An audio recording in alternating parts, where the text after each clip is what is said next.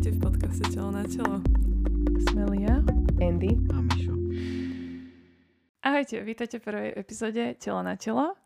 Naša dnešná téma je súhlas. Budeme sa baviť o tom, čo je to súhlas, prečo je súhlas dôležitý, prečo a kto sa na súhlas nepýta a tiež si povieme niečo o súhlase v dlhodobom vzťahu. Budeme pokračovať interakciou súhlas krát alkohol a na konci si povieme, ako konkrétne môže dávanie súhlasu vyzerať v sexuálnych interakciách um, a tiež akú má, aký má efekt moc v dávaní súhlasu. Takže začneme tým, čo je to súhlas. Lia, čo je to súhlas?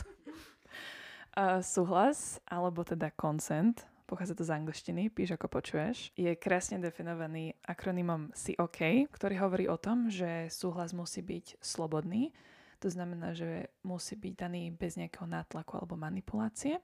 O tomto sa potom pobavíme v kontexte moci. Súhlas musí byť informovaný, že viem, s čím súhlasím.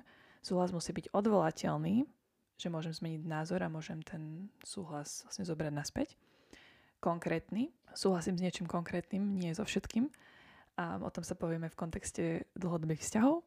A súhlas musí byť tiež entuziastický, čiže ho dávame s radosťou a jasný, mlčanie nie je súhlas. Túto definíciu, alebo tento akronym uh, vymyslela organizácia Intimita. Viete ho nájsť aj podrobne vysvetlený na ich Instagrame v jednom poste. Súhlas môže byť nielen sexuálny, ale aj nesexuálny. Príklad toho nesexuálneho súhlasu môže byť, keď nás chce niekto odfotiť, sme niekde s kamarátmi a no, niekto automaticky chytí telefón a začne fotiť. V podstate si, si často nepýta náš súhlas že či, či sme s tým OK, že nás niekto fotí. Tiež to môže byť v kontexte malých detí, keďže často považujeme malé deti za, nechcem to povedať, že nie právne alebo nekompetentné, áno, neautonómne bytosti. A teda často rodičia nutia deti, aby napríklad boskávali sa alebo objímali sa s príbuzenstvom, s babkami, tetami, ujami a tak ďalej, čo sa tým deťom nemusí vždy páčiť alebo skrátka dvíhame deti, manipulujeme nimi, o, akože myslím fyzicky teraz, že, že ich prenášame a podobne a často tiež to s nimi vôbec nekomunikujeme. A celkovo, keď narúšame autonómiu druhých ľudí, tak je fajn sa spýtať, že či je to OK, že sa ich napríklad dotkneme, alebo či si hovorí, že ich odfotíme. Alebo proste, ak eh, dávame niekomu nevyžadané rady, tak je fajn sa spýtať, že či vôbec o túto radu majú záujem. Či o to stoja, aby sme, aby sme im hovorili do niečoho, pokiaľ si ju naozaj sami nevypýtajú. A prečo je podľa vás súhlas dôležitý? No podľa mňa, aby sme zachovali alebo rešpektovali slobodnú vôľu druhých osôb. V angličtine to je krásne slovo agency, v slovenčine som ešte nenašla preklad, ale podľa mňa je to také, že vyjadrenie rešpektu. Mm-hmm. Za mňa je to hlavne prevencia znásilnenia alebo akýchkoľvek negatívnych skúseností, že keď sa spýtam tej druhej osoby na hocičo a dám im v podstate možnosť povedať nie, tak šanca, že sa stane niečo, čo oni nechcú, aby sa stalo, sa radikálne znižuje. Mm-hmm. Ja úplne súhlasím s vami oboma, že je to aj prevencia voči akémukoľvek o nielen sexuálnemu, ale teda aj inému násiliu a tiež vlastne predchádzame tomu, aby, aby sme dostávali ľudí do situácií, v ktorých nechcú byť a ktoré im nie sú príjemné a tiež podľa mňa vyjadrujeme tým ľuďom rešpekt voči ich spomínanej autonómii. Dostávame sa k našej druhej téme a na dnešný deň a to je prečo a kto sa nepýta na súhlas. Momentálne sme to zadefinovali do takých štyroch kategórií. Um, môže ich byť kľudne viacej, nemuseli sme pokryť všetko, toto bola iba naša, náš take. Náš brainstorm. Ak vám napadnú nejaké ďalšie, tak kľudne sa nám ozvite. Tak. Mm-hmm. Ten prvý dôvod, čo sme si tak zadefinovali, že prečo sa ľudia nepýtajú na súhlas, je, že jednoducho nevedia, že sa treba na súhlas pýtať. V rámci nejakého nesexuálneho príkladu je to napríklad, že mám mladšiu sestru, ktorú som, keď bola malá, vždy dvíhala, akože na ruky, alebo proste nejak s ňou presne fyzicky manipulovala, ako aj Andy spomínala na začiatku.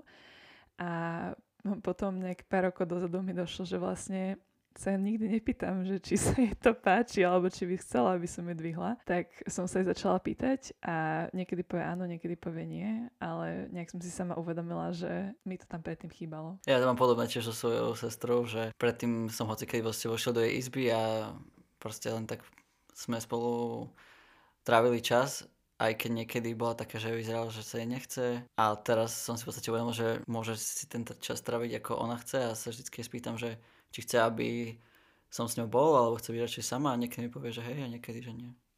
Nice. Mm. To bol podľa mňa super príklady na ten, na ten nesexuálny.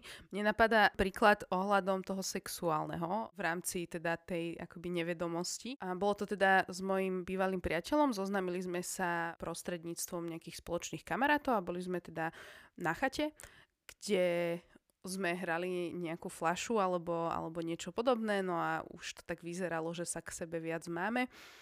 A všetci nás posielali a, a všetky, aby sme šli No, do spálne, aby sme proste mali sex. A my sme to samozrejme obe chceli a išli sme tam dobrovoľne a ja som to automaticky brala, takže OK, tak keď už sme sem prišli, tak samozrejme to, to chceme a budeme tu mať ten sex. A ja som si teda lahla do postele a on prišiel za mnou a opýtal sa, že môžem si k tebe láhnuť? A pre mňa to v tej chvíli bolo strašne také, že prečo sa, prečo sa to pýtaš, veď je to úplne jasné.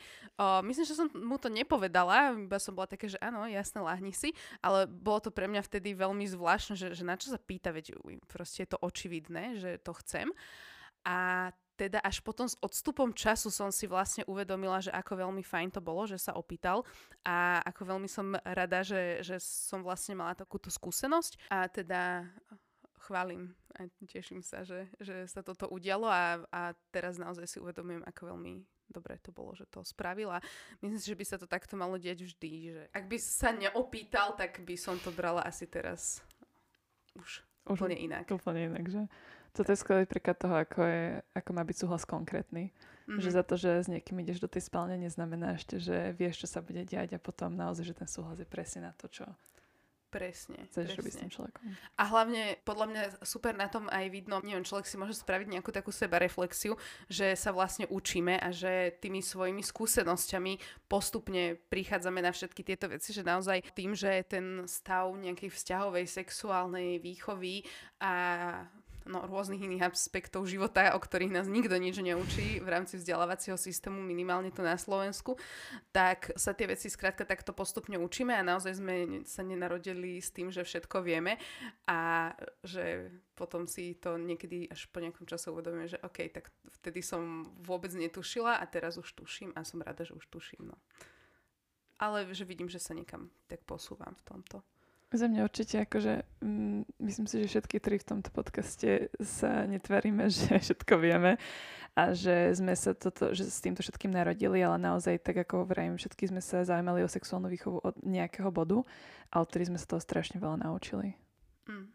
Druhý dôvod, čo máme vypísaný ako um, možný dôvod na to, že prečo sa ľudia nepýtajú na súhlas, je, že nepýtanie sa na súhlas je nejaký zvyk spoločensko-kultúrny um, a že to urychluje sociálne interakcie, keď sa na to človek nemusí pýtať a že to je nejaká taká zaužívaná sociálna skripta. Mm-hmm. Mne k tomuto napríklad napadá taká tá vyslovene naučená vec, ktorú máme, že keď sa s niektorými ľuďmi stretneme, tak si dáme také tie pusy na lice, že mua, mua, prípadne s niektorými inými ľuďmi možno máme zvyk, že sa objímeme a podobne. V Holandsku sú to tri pusy, pozor. OK. Dokonca. Uh, a teda tiež je to vec, ktorú nejak automaticky robíme, máme to naučené a podľa mňa sa veľmi málo kedy zamýšľame nad tým, že či je nám to príjemné a že či to skutočne chceme. Ja s pomerne veľa ľuďmi takto fungujem a vždy som fungovala a vlastne taký ten zlom, kedy som si to uvedomila, o, že vlastne aj toto je situácia, v ktorej sa treba pýtať na súhlas, bola keď sme sa práve zoznámili so, so spolupodcasterom Myškom. Keď sme sa lúčili, tak sa ma opýtal, že či ma môže objať, keďže odchádzal. A som bola taká, že wow, áno, toto chcem, aby sa ma ľudia pýtali, toto je úplne skvelá vec a toto budem odteraz robiť aj ja, to je super. Takže tiež je to vec, ktorú považujeme za samozrejmosť, ale bolo by možno fajn sa pýtať. Ja som si toto uvedomil, keď som prišiel do Španielska a zároveň sa tam všetci boskávali a ja som nejak nepochopil... Definuj dota- boskávali. Teraz, akože, teraz nás to zaujíma. akože boskávali sa pri žnalica na jedno na druhé. A za celý čas, čo som tam bol, tých 5 rokov, tak som nepochopil, že z ktorej strany sa boskáva na začiatku.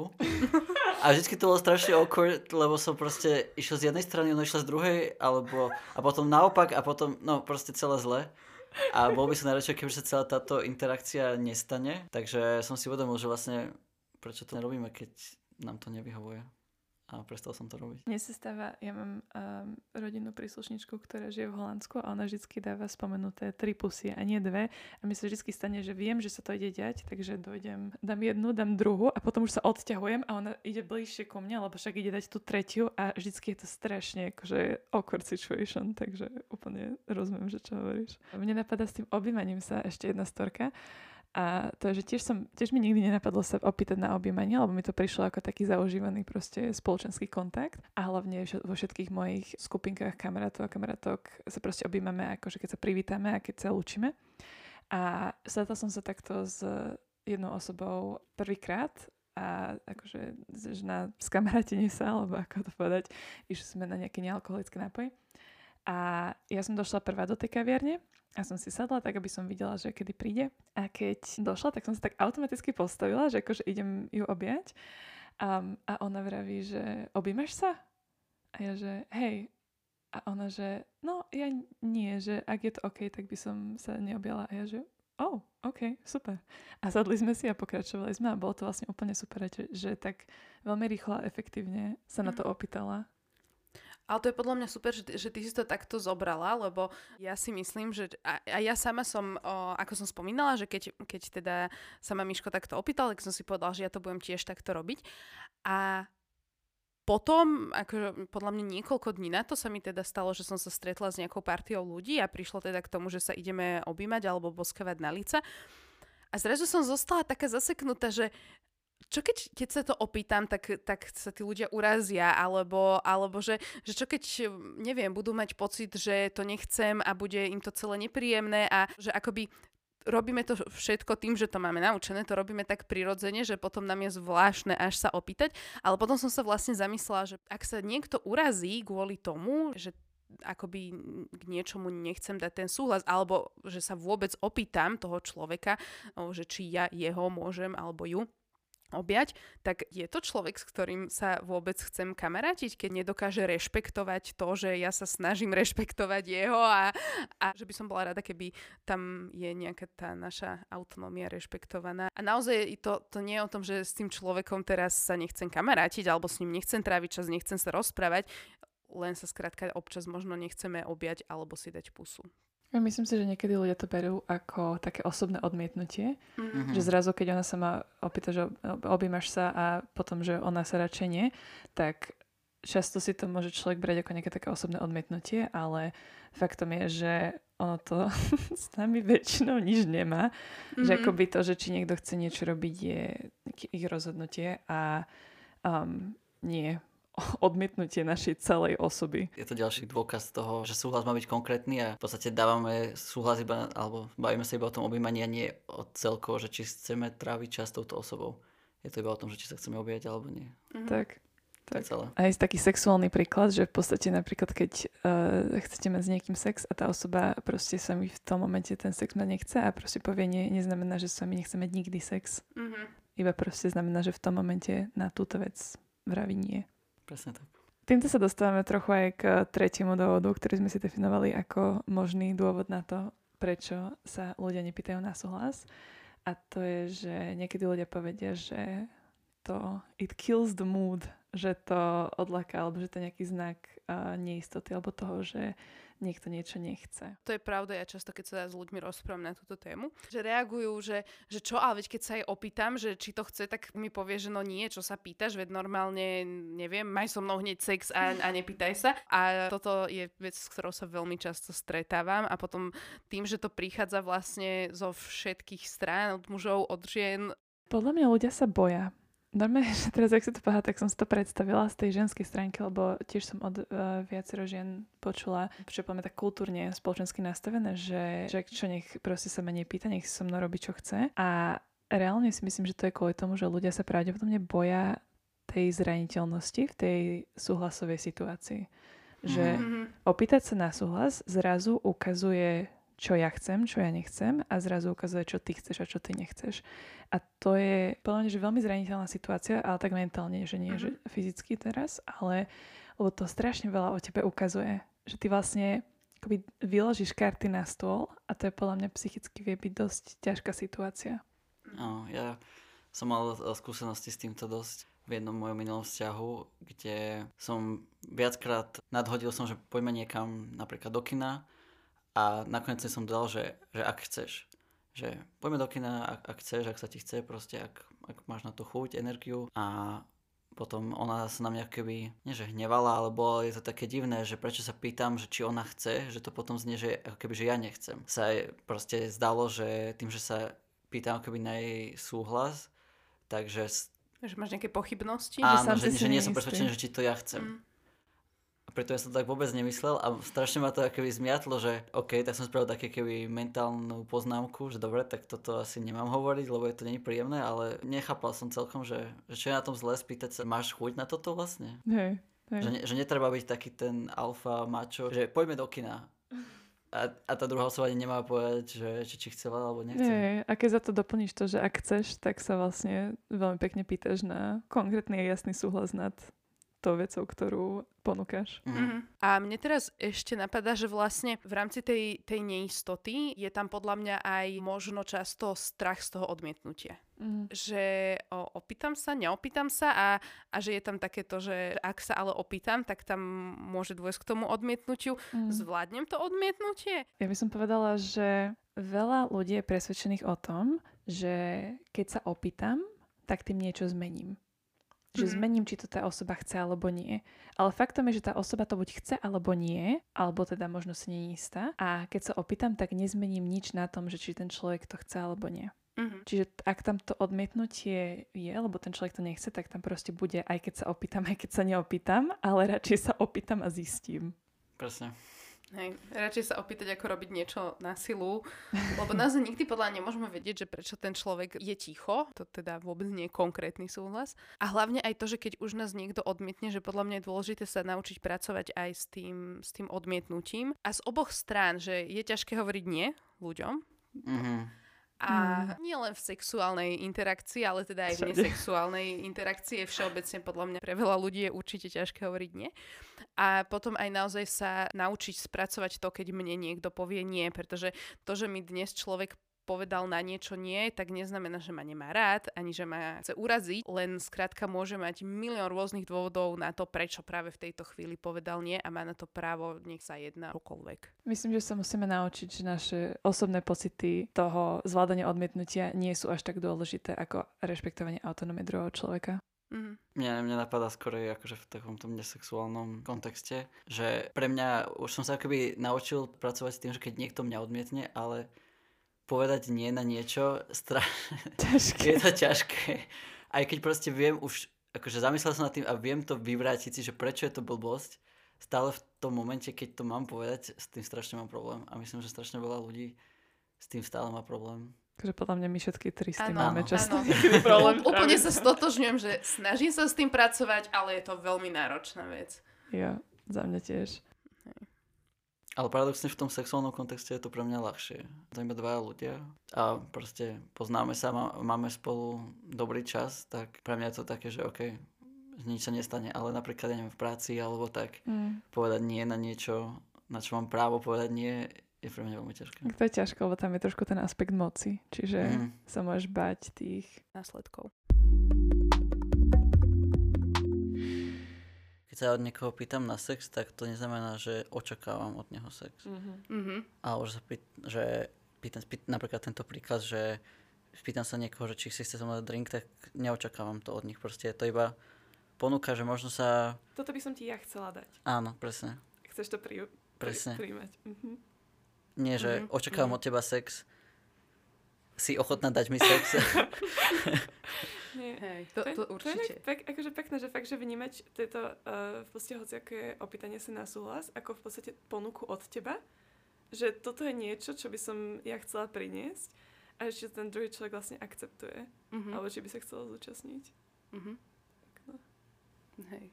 Potom sú tu ľudia, ktorí sa nepýtajú na consent, pretože nechcú vedieť, že či tá druhá osoba to chce alebo nie a títo ľudia sú predátory. A Predátorky, keď... kľudne aj. Áno, aj keď veľké väčšiny sú to muži. Uh-huh. A A tým, že sa vlastne nepýtajú, tak neukazujú rešpekt a ne, nerešpektujú autonómiu toho druhého človeka a v podstate robia si s tým druhým človekom, čo chcú. Hej, my sme sa aj vlastne na tom predatorstve zhodli, že keď som predator a som človek, čo sa na schvál nepýta na súhlas, že vie, že to je dôležité, ale proste nerobím to cieľene, tak jeden z tých možných dôvodov možno je aj to, že tí ľudia si myslia, že by to nedostali to, čo chcú, keby sa opýtali. Čiže im príde strašne smutné, že si o sebe myslím tak málo, že by ľudia nechceli so mnou robiť to, čo ja chcem robiť s nimi. Ja to veľmi smutné. Yeah.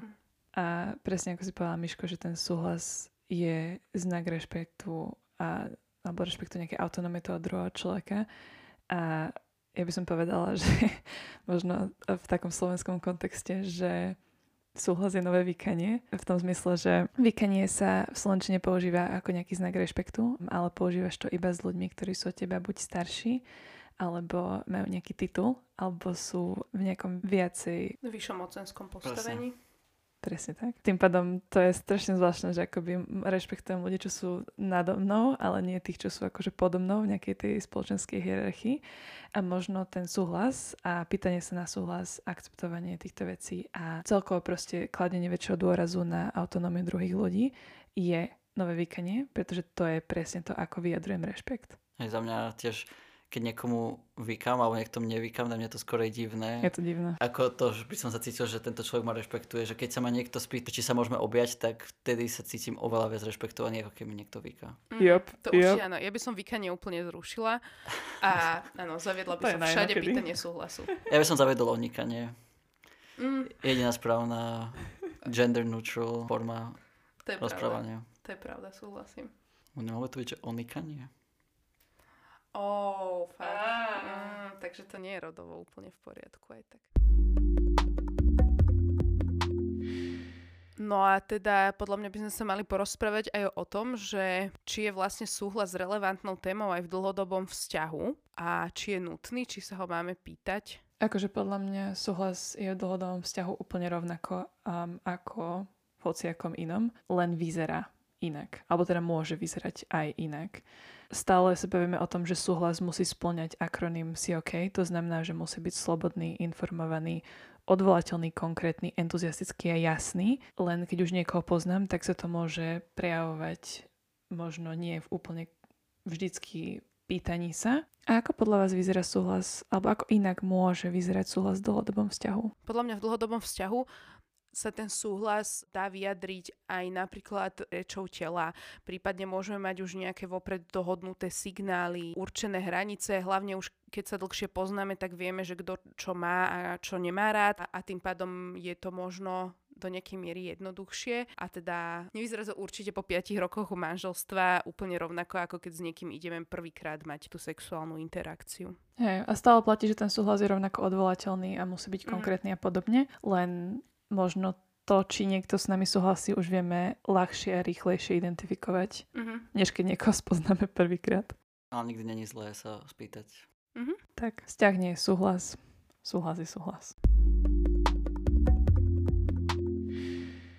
pýtanie si a, a dávanie súhlasu môže vyzerať trochu inak, nielen keď porovnávame nejaký dlhodobý vzťah a jednorazovku alebo čokoľvek podobné, ale môže samozrejme vyzerať inak aj v závislosti od nejakých našich schopností fyzických. Napríklad, keď by sme sa bavili o ľuďoch, ktorí majú či už nejakú, nejaký rečový problém alebo nejaké postihnutie, keď je niekto napríklad nemý, hluchonemý a podobne, tak samozrejme tam nie je možné verbálne vyjadriť súhlas, takže naozaj treba dbať na to, že sú rôzne formy toho súhlasu a akceptovať a rešpektovať autonómiu všetkých ľudí a keď je to v našich schopnostiach, možnostiach, tak by sme sa mali snažiť o to, aby, aby tam ten súhlas vždy bol pri všetkom.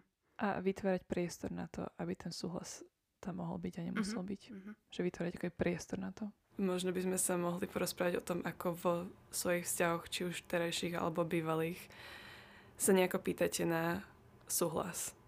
Alebo že máte nejaké také možno vety, ktoré by mohli ostatným pomôcť, že ako možno začať vôbec takéto niečo.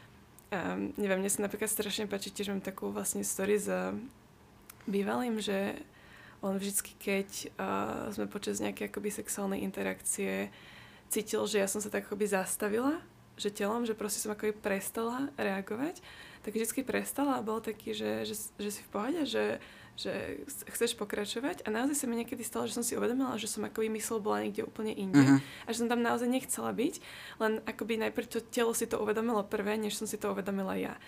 A vždycky som, akože to bolo taký, no, taký moment proste introspektívny, že dobre, že chceme pokračovať, je to fajn a robím niečo zlé, že ideme skúsiť niečo iné a fakt, že sú to jedny z mojich akože najkrajších spomienok v, v, v rámci týchto súhlasových situácií, lebo je strašne príjemné, keď na tvoju bezpečnosť dbá ďalšia osoba a nielen ty sám. Áno, podľa mňa je to strašne super, že tá druhá osoba ťa rešpektuje, chce ti dať čo najviacej potešenia a dbá na to, akože nie len čo sa týka súhlasu, ale že keď sa pýtajú, že či je toto OK, rýchlejšie, pomalšie, iná poloha, hoci čo, tak proste na mňa je to strašne super, že, že OK, tento človek fakt chce, aby som si to užil. Ja teraz rozšľam, že vlastne som aj nezodpovedala tú otázku, že ako sa na súhlas pýtame my, ale teda ja keďže som v dlhodobom vzťahu, tak väčšinou to moje pýtanie sa je také, že je to podľa mňa do veľkej miery, že aj o nejakej tej reči tela. Zároveň Nechcem úplne, aby to vyznelo tak, že, že poďme iba čítať reč tela a netreba verbálny súhlas, lebo to akože absolútne... Že, že keď niečo napríklad by som chcela začať robiť, tak a že, že opýtam sa, že v pohode. Naozaj tam úplne stačí podľa mňa, že sekunda, že, že netreba o, podpisovať zmluvu, ale fakt, že, že čeknúť, že OK, že, že je to fajn, čo, čo sa deje, že pohode a, a ten človek ti povie, že či áno, alebo nie ideálne, alebo sa aspoň zatvári, že, že keď, keď sa vlastne pýtaš, tak, tak asi vlastne sa mi nechce, alebo čo, že... Uh-huh. No, že, že u mňa je to naozaj už, už teraz t- také, že tým, že som v dlhodobom vzťahu, tak sú to väčšinou takéto iba nejaké kontrolné otázky. Ale ešte som chcela nadviazať na to, čo si vravela, že sa treba pýtať aj nielen na to, že súhlas, že áno, nie, ale presne aj aj možno aj, že rýchlejšie, pomalšie, ale aj tak celkovo, že keď o, hlavne na začiatku tých vzťahov, že keď ideme robiť nejakú novú vec, ktorú sme doposiaľ nerobili, tak sa opýtať, že ako toto máš rada, ako toto konkrétne máš rád, čo presne by som teraz mala robiť a, a podobne. A podľa mňa veľa ľudí má s tým problém, a opäť úplne, úplne to chápem. A tiež sa mi hlavne na začiatku, keď som sa začala nad týmito vecami viac zamýšľať, tak sa mi stávalo to, že niečo som nejak robila podľa nejakej svojej zaužívanej... Ako sme neviem. to videli v porne. Áno, ako, ako sme to videli v porne, áno, môže byť. A alebo tak, že, že jeden človek povedal, že toto sa mi páči, tak super, budem toto aplikovať úplne mm. na každú osobu ďalej. A že potom, keď som sa stretla s tým, že som sa opýtala a prišla odpoveď, že to bolo nie, čo som robila presne naopak, alebo tak, tak to bolo pre mňa také, že, že, že tak toto sa ma úplne teraz dotklo. Akože nikdy som, som o nejak neprejavila, to, že teraz neviem, som urazená alebo čo, ale vždy tak vnútorne vo mne prešla takáto myšlienka, že no nie, ja proste musím všetko robiť dokonale a že akoby som to brala možno tak osobne, že, že niečo mm. robím zle a je to podľa mňa hrozne zlé nastavenie a myslím si, že, že tom nie som sama, alebo teda nebola Určite. som v tom sama. A že, že toto je naozaj také, že to potom, neviem, zraňuje ego, alebo ako to, ako to povedať. A tiež sa snažím to odúčať a myslím si, že už teraz mi to celkom ide, ale tiež to bol nejaký proces si povedať, že je v pohode, keď to, čo robíš, nie je to, čo vyhovuje tomu človeku. Je úplne OK, keď, mm, keď sa mu toto nepáči, alebo jej. A keď ti povie, že ako to chce inak a práve to je na tomto super, že potom sa to naučíš a potom o to viac potešenia si viete spôsobiť. Vieme sa pozrieť na rolu alkoholu v dávaní súhlasu, hlavne v tých možno romantických alebo sexuálnych kontextoch? Že napríklad koľko drinkov si myslíte, že môže nejaká osoba dať, alebo koľko drinkov si môžete vydať, aby ste vedeli dať súhlas? Alebo že nakoľko musí mať osoba kapacitu dať súhlas, aby to bolo platné? Musí podpísať zmluvu. Podľa to veľmi závisí, že, akože ako je tá osoba zvyknutá piť a tak, ale mm. preto podľa mňa je treba, alebo aspoň ja sa snažím brať nejakú tú úplne že najnižšiu hranicu, že podľa mňa keď je to tak, že jeden, dva drinky, tak je to ešte také, že, že OK, že proste táto osoba ešte je fully conscious a vie, čo robí a vie sa rozhodnúť slobodne a vedome. Ale potom už sa tá hranica pomaly začína strácať. Mm. A, takže za mňa asi tak. Andy? No, ja mám uh, k tomuto... Ťažko sa mi o tom hovorí, keďže ja alkohol teda vôbec nepijem a nikdy v živote som nebola ani opitá, ani pripitá, ani skrátka nejak pod vplyvom alkoholu. Čiže si neviem úplne predstaviť, o, ako veľmi som ja sama schopná v takom stave dávať súhlas, takže sa neviem akoby vžiť ani do tých o, ostatných ľudí čo mňa priviedlo k tomu, že či vlastne nie je ideálne pýtať si ten súhlas iba od 100% triezvých ľudí, lebo akože príde mi to, že keď niekto vypije jedno nejaké malé pivo alebo čo, že tak to asi je vec, ktorá ťa nespraví neschopnú alebo neschopného súhlasu. Ale keďže si to neviem predstaviť, ako to ten človek vníma, tak si myslím, že pre mňa je tu ultimátna odpoveď, že keď ten človek skrátka si nedal alkohol. Zároveň môj postoj k alkoholu ako takému je možno pomerne radikálny, hlavne na slovenské pomery, že mne sa... Hm? We love to see it.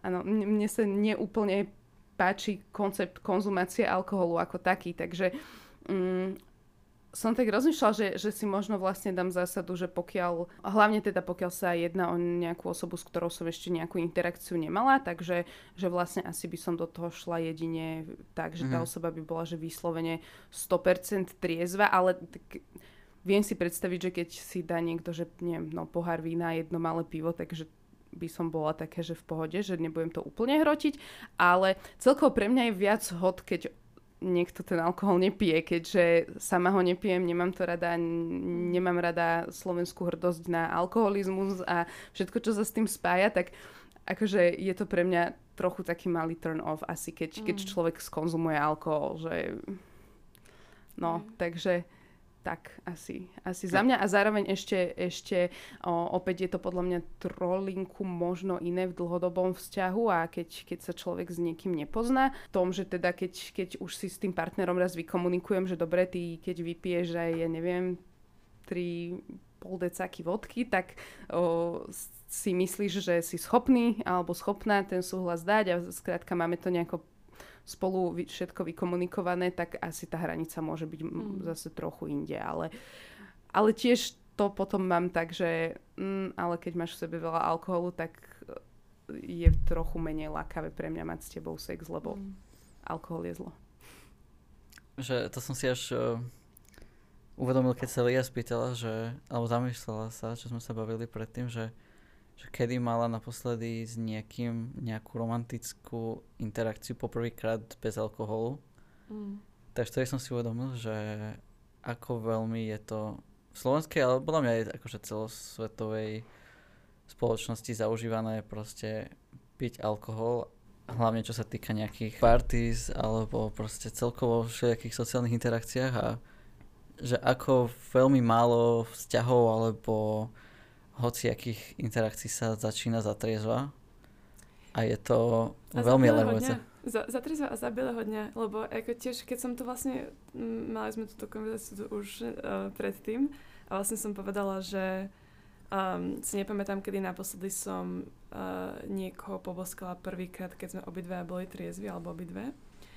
A strašne, som tiež nad tým rozmýšľala aj potom, že to vlastne, že tak strašne normalizované ten alkohol ako súčasť tej kultúry a preto bolo napríklad pre mňa strašne zaujímavé počuť, Andy, že ty si nikdy nepila ani pre, nikdy piť nebudeš, lebo že pre moju bublinu ľudí to bolo vždy o tom, že ideme večer piť do mesta a niečo sa udeje.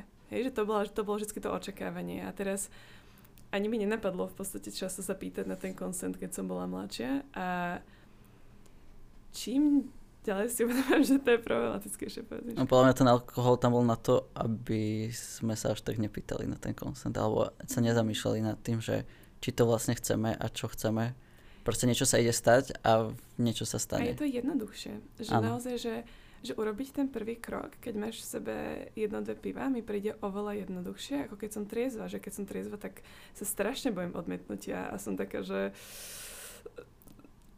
neviem, či v sebe dokážem nájsť tú odvahu na nejaký taký krok a hrozne rada by som sa stala osobou, ktorá sa cíti na to, že môže a možno by som si mohla sama vstúpiť do hlavy v rámci toho, čo som hovorila s tým, že neber to osobne a opýtať sa in real life za bieleho dňa po jednej káve namiesto Aj to je štyroch. droga. To je pravda, kávu inak moc nepijem. Podľa mňa by bolo úplne skvelé, keby sme sa celkovo ako spoločnosť naučili to, že môžeme sa zabaviť bez alkoholu a keby naozaj sme skôr boli neviem, vedení a vedené, ale keby sme tak presne viac mali v sebe to, že, že aj viac odvahy, aj, aj skrátka, no aby sme toto všetko vedeli robiť aj bez alkoholu, lebo Mm. o, no neviem, ja osobne nemám pocit, že by som bola nejaká veľmi konzervatívna, alebo že nemá žiadne zážitky, život, alebo čokoľvek. Že často keď poviem, že nepijem vôbec žiadny alkohol a nikdy som o, nepila ani nejak alkohol, tak, tak ľudia reagujú, že fú, no tak to máš určite nudný život. Určite nemáš o, žiadne Wow. zážitky vo svojom živote a ja len tak, že nie, nie ľudia, proste ono sa to dá a povedať, ja neviem, už v 14-15 rokoch, že ja sa neviem zabaviť bez alkoholu, je pre mňa také, že kde, že asi niekde robíme ako spoločnosť chybu, ak toto je normálne. A zase raz si nemyslím, že je to vina jednotlivých osôb, ktoré to takto vnímajú. Určite. A, a vôbec to nie je teraz také, že, že by som pre Boha chcela niekoho uraziť, kto má takýto pohľad na život. To vôbec nie. Skôr sa tak sama zamýšľam a si kladiem otázku, že či je, je toto takto fajn, ako je to nastavené, a ak nie, takže čo vlastne môžeme preto, preto ako jednotlivci, jednotlivky, Jednotlivkyne. jednotlivkyne spraviť, aby, aby sa to možno začalo aspoň trochu niekam inám posúvať celé. Akože,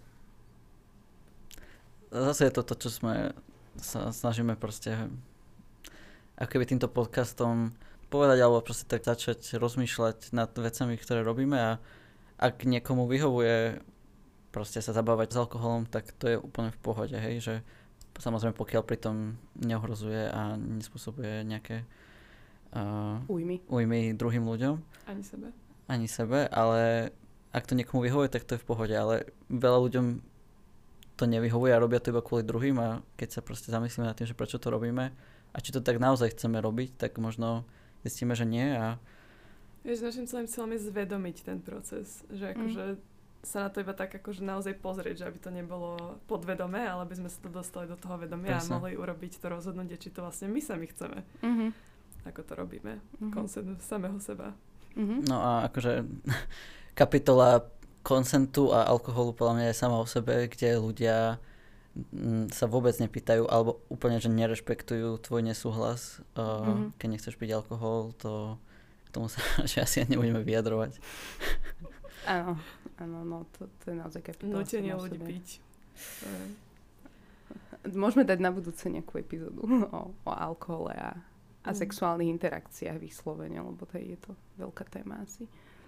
Ja by som sa chcela ešte porozprávať o tom, ako sa môže dávať consent na sexuálne interakcie mimo sexuálnych interakcií samých. Um, napríklad, keď som v dlhodobom vzťahu a chcem niečo vyskúšať v posteli, tak predtým... Alebo na inom nábytku. Alebo na inom nábytku. Chcela som povedať, že in the bedroom, ale ako sa to povie posledný? V spálni. Som sa povedať, že postielniar. Dobre. Miestnosť Ehm, s posťou. Keď chceme niečo vyskúšať v spálni alebo možno v inej miestnosti a nechcem to na uh, moju osobu vybaliť na mieste, aby nebola v šoku, ale že možno o niektorých takýchto veciach je dobre sa porozprávať ešte predtým, ako sa vôbec Mhm. dostaneme do takejto um, interakcie. A Miško, chcela by som ťa poprosiť, či by si nám vedel povedať o nejakej svojej skúsenosti s týmto. Lebo sme sa dopočuli, že možno k tomu máš čo povedať, tak povedz Ehm, nám viac. Ok, tak ja som, neviem, či by som to charakterizoval akože aktívny v BDSM komunite, ale akože mám nejaké skúsenosti a jedna mojich najlepších skúseností bola, keď som, keď som bol v Španielsku a stretol som sa s jednou dominatrix, neviem, je to po slovensky? Áno, dominou. A tá stretli sme sa a prvýkrát som v podstate ani nevedel, že s čím tam idem, akože vedel som, že by som to chcel skúsiť, ale nemal som v podstate skoro žiadne skúsenosti a teda som tam išiel, ani som nevedel, že do čoho poriadne idem a som veľmi rád, že ona to nejak vycítila, alebo asi predpokladám, že sa s tým o takýchto veciach baví s každým predtým, ako niečo s niekým robí. A teda sa ma začal pýtať, že čo by som chcel robiť, že aké sú moje hranice a tak. A ja som v podstate zistil, že v podstate ani neviem celkom, že čo chcem, mám iba takú nejakú hmlistú predstavu a v podstate sme sa prvýkrát, čo sme mali spolu niečo robiť, sme sa iba 3 hodiny rozprávali o tom, že čo nás baví, čo nás nebaví, aké sú naše hranice, čo sú naše akože úplné limity, že to určite nie, čo sú také hranice, že možno v nejakých situáciách áno, možno v niektorých situáciách nie. A ako sa na, ako máme niektoré veci radi a tak ďalej. A potom keď som odtiaľ odchádzal, tak som sa, jednak som zistil o sebe strašne veľa vecí a jednak som sa cítil, že ok, táto osoba uh, ma naozaj rešpektuje a chce, aby som si to užil čo najviac a zároveň mi jasne komunikovala, že čo ona, čo ju baví a čo je ona ochotná robiť a čo nie. A Môžem zam... sa ešte opýtať, že to bol prvýkrát, čo ste sa kedy v živote stretli, že ste sa nepoznali. Áno. Mhm. Mňa zaujíma, že, že či tam funguje nejaké safe word, lebo to je koncept, alebo teda nejaké bezpečné slovo, by som to asi preložila, že a teda možno aj celkovo, že či, či máte niečo takéto vy vo vašich partnerských vzťahoch alebo akýchkoľvek sexuálnych interakciách, že, lebo to podľa mňa no, patrí k tej téme súhlasu, že nejaké slovo, ktoré teda človek povie, o, keď sa mu prestane páčiť to, čo sa deje a o, všetky interakcie skončia. Bolo tam aj niečo takéto? Akože mali sme, ale Akože myslím, že 99% všelijakých be, akože sexuálnych interakcií v vrátane BDSM mm-hmm. stačí úplne nie, alebo mhm. stačí mm-hmm. stop. Jedine ak nejaké fakt, že extrémne praktiky, keď človek nemôže rozprávať, mm. tak vtedy treba mať nejaké, nejaké slovo, ktoré alebo je mimo. gesto v tom prípade, alebo keď gesto, áno. Tak, ale o takýchto veciach sa určite treba rozprávať predtým, ako mm-hmm. sa do niečoho takéhoto pustíte. Hej, a asi sa o to, tomuto možno ešte tomu BDSM povedeme aj v nejakej inej epizóde, mm-hmm. aby sme to teraz ne, všetko nerozobrali, ale ešte som sa odpovedať na tvoju otázku, lebo sa mi veľmi páčila. A tiež, že u mňa v mojom bývalom vzťahu to bolo nie, ale nie nie je úplne slovo, čo ja viem veľmi často povedať. Takže to vždy bolo stačí, lebo stačí mi prišlo strašne konkrétne. Mm-hmm Um, a tiež, uh, keďže uh, osoba, s ktorou som bola, bola odo mňa fyzicky väčšia a silnejšia, tak uh, boli momenty, kedy akoby ja som nevedela niečo povedať a vtedy sme mali akoby taký ten tap ako v boxovaní. Že akoby keď proste, keď ten človek je na mne a ja napríklad akoby nevládzem už dýchať alebo také mm-hmm. niečo, tak v podstate ho si na tele, keď som dala akoby dvoma prstami som ho iba poťapkala, tak vždy mm-hmm. prestal. OK, to, to, nie, to znie bolo, super, akože ani by, A to, to vzniklo úplne nejak tak organicky, to sme si, ani nikdy sme sa o tom nerozprávali, iba to tak nejak vzniklo, že je to akoby také upozornenie, ktoré v podstate akoby vystedalo to, že nejak verbálne sa k tomu musí človek vyjadriť. Lebo napríklad, keď človek dýchčí alebo niečo také, tak není to úplne vždy mm-hmm. najľahšie mm-hmm. niečo povedať a je podľa mňa fajn mať aj verbálny, aj nejaký never, neverbálny signál. Takže môžete skúšať tapping out. Mm-hmm, mm, hej, znie, znie to úplne super, úplne som teraz taká inšpirovaná. Že... Dajte o tom vedieť aj svojim partnerom, aby aj oni vedeli, že čo robíte. Áno, že sa nepojete out a oni, že pokiaľ, pokračujem, asi sa im to páči. Ja rozmýšľam, že, že či ja mám eh, nejaké slovo, ale tiež nemám vlastne, ani som nikdy nemala nejaké vyslovene, že dohodnuté slovo ale podľa mňa to riešim najčastejšie a úplne sa stotožňujem s tým, ako si povedal, že je častokrát ťažké povedať nie a nie len teda kvôli tomu, že sa človek či už dusí alebo mm. má niečo v ústach alebo proste všeobecne. čokoľvek všeobecne. je veľmi ťažké hovoriť nie ľuďom. Mm. Tak, um, tak uh, podľa mňa moje slovo je, že počkaj A Mm, ako Mhm. náhle poviem počkaj, tak ten človek sa väčšinou zarazí, že OK, čo, čo sa deje a vlastne tam mám priestor buď aj možno často prísť na to, že čo mi vlastne vadí, že či ma tlačí vankúš, ktorý mám nejak zle, alebo či Mhm. ma vlastne niečo bolelo a alebo skrátka si len chcem oddychnúť, chcem pauzu, alebo potom poviem, že vlastne vody. asi už Mhm. nepokračujeme, napiť sa vody, hej, čokoľvek, že počkaj je podľa mňa tiež super To je slovo, super. ale zároveň, mm, áno, nie je to použiteľné v tých situáciách, keď človek nie je úplne schopný rozprávať. Ono je to hlavne akože podľa, podľa mňa záleží na tých polohách a tak, že Mm. sú proste e, polohy, v ktorých akože veľmi jasne ten človek vidí, že, že sa ti to nepáči a potom sú nejaké, keď, napríklad, keď si otočená opačným smerom, deti nevidia tvár a ťažko, oveľa ťažšie sa to potom komunikuje, alebo je tam proste hluk, alebo je Mhm. hudba, alebo niečo a vtedy je podľa mňa super mať taký nejaký tento, aj keď napríklad, že keď niečo skúšaš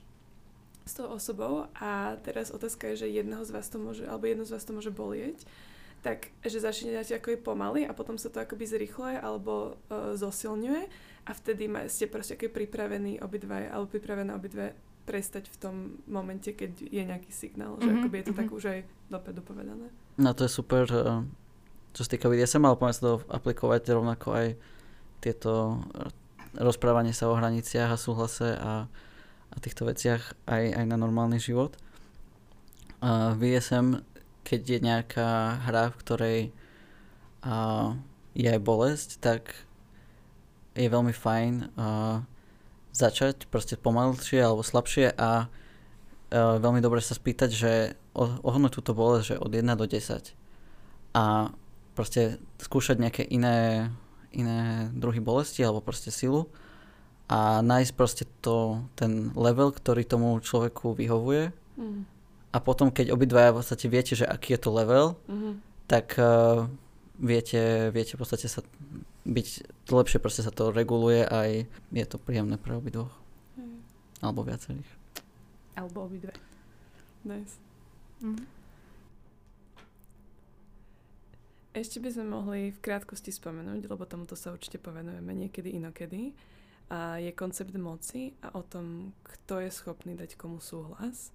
Um, je iné, keď sa človek pýta na súhlas svojho partnera alebo partnerky a obidve osoby sú dospelé a približne toho istého veku a sú si v podstate vo veľa prípadoch rovnocenné a je úplne iné sa pýtať na súhlas niekoho, nad kým máte moc, alebo ak ten človek má moc nad vami.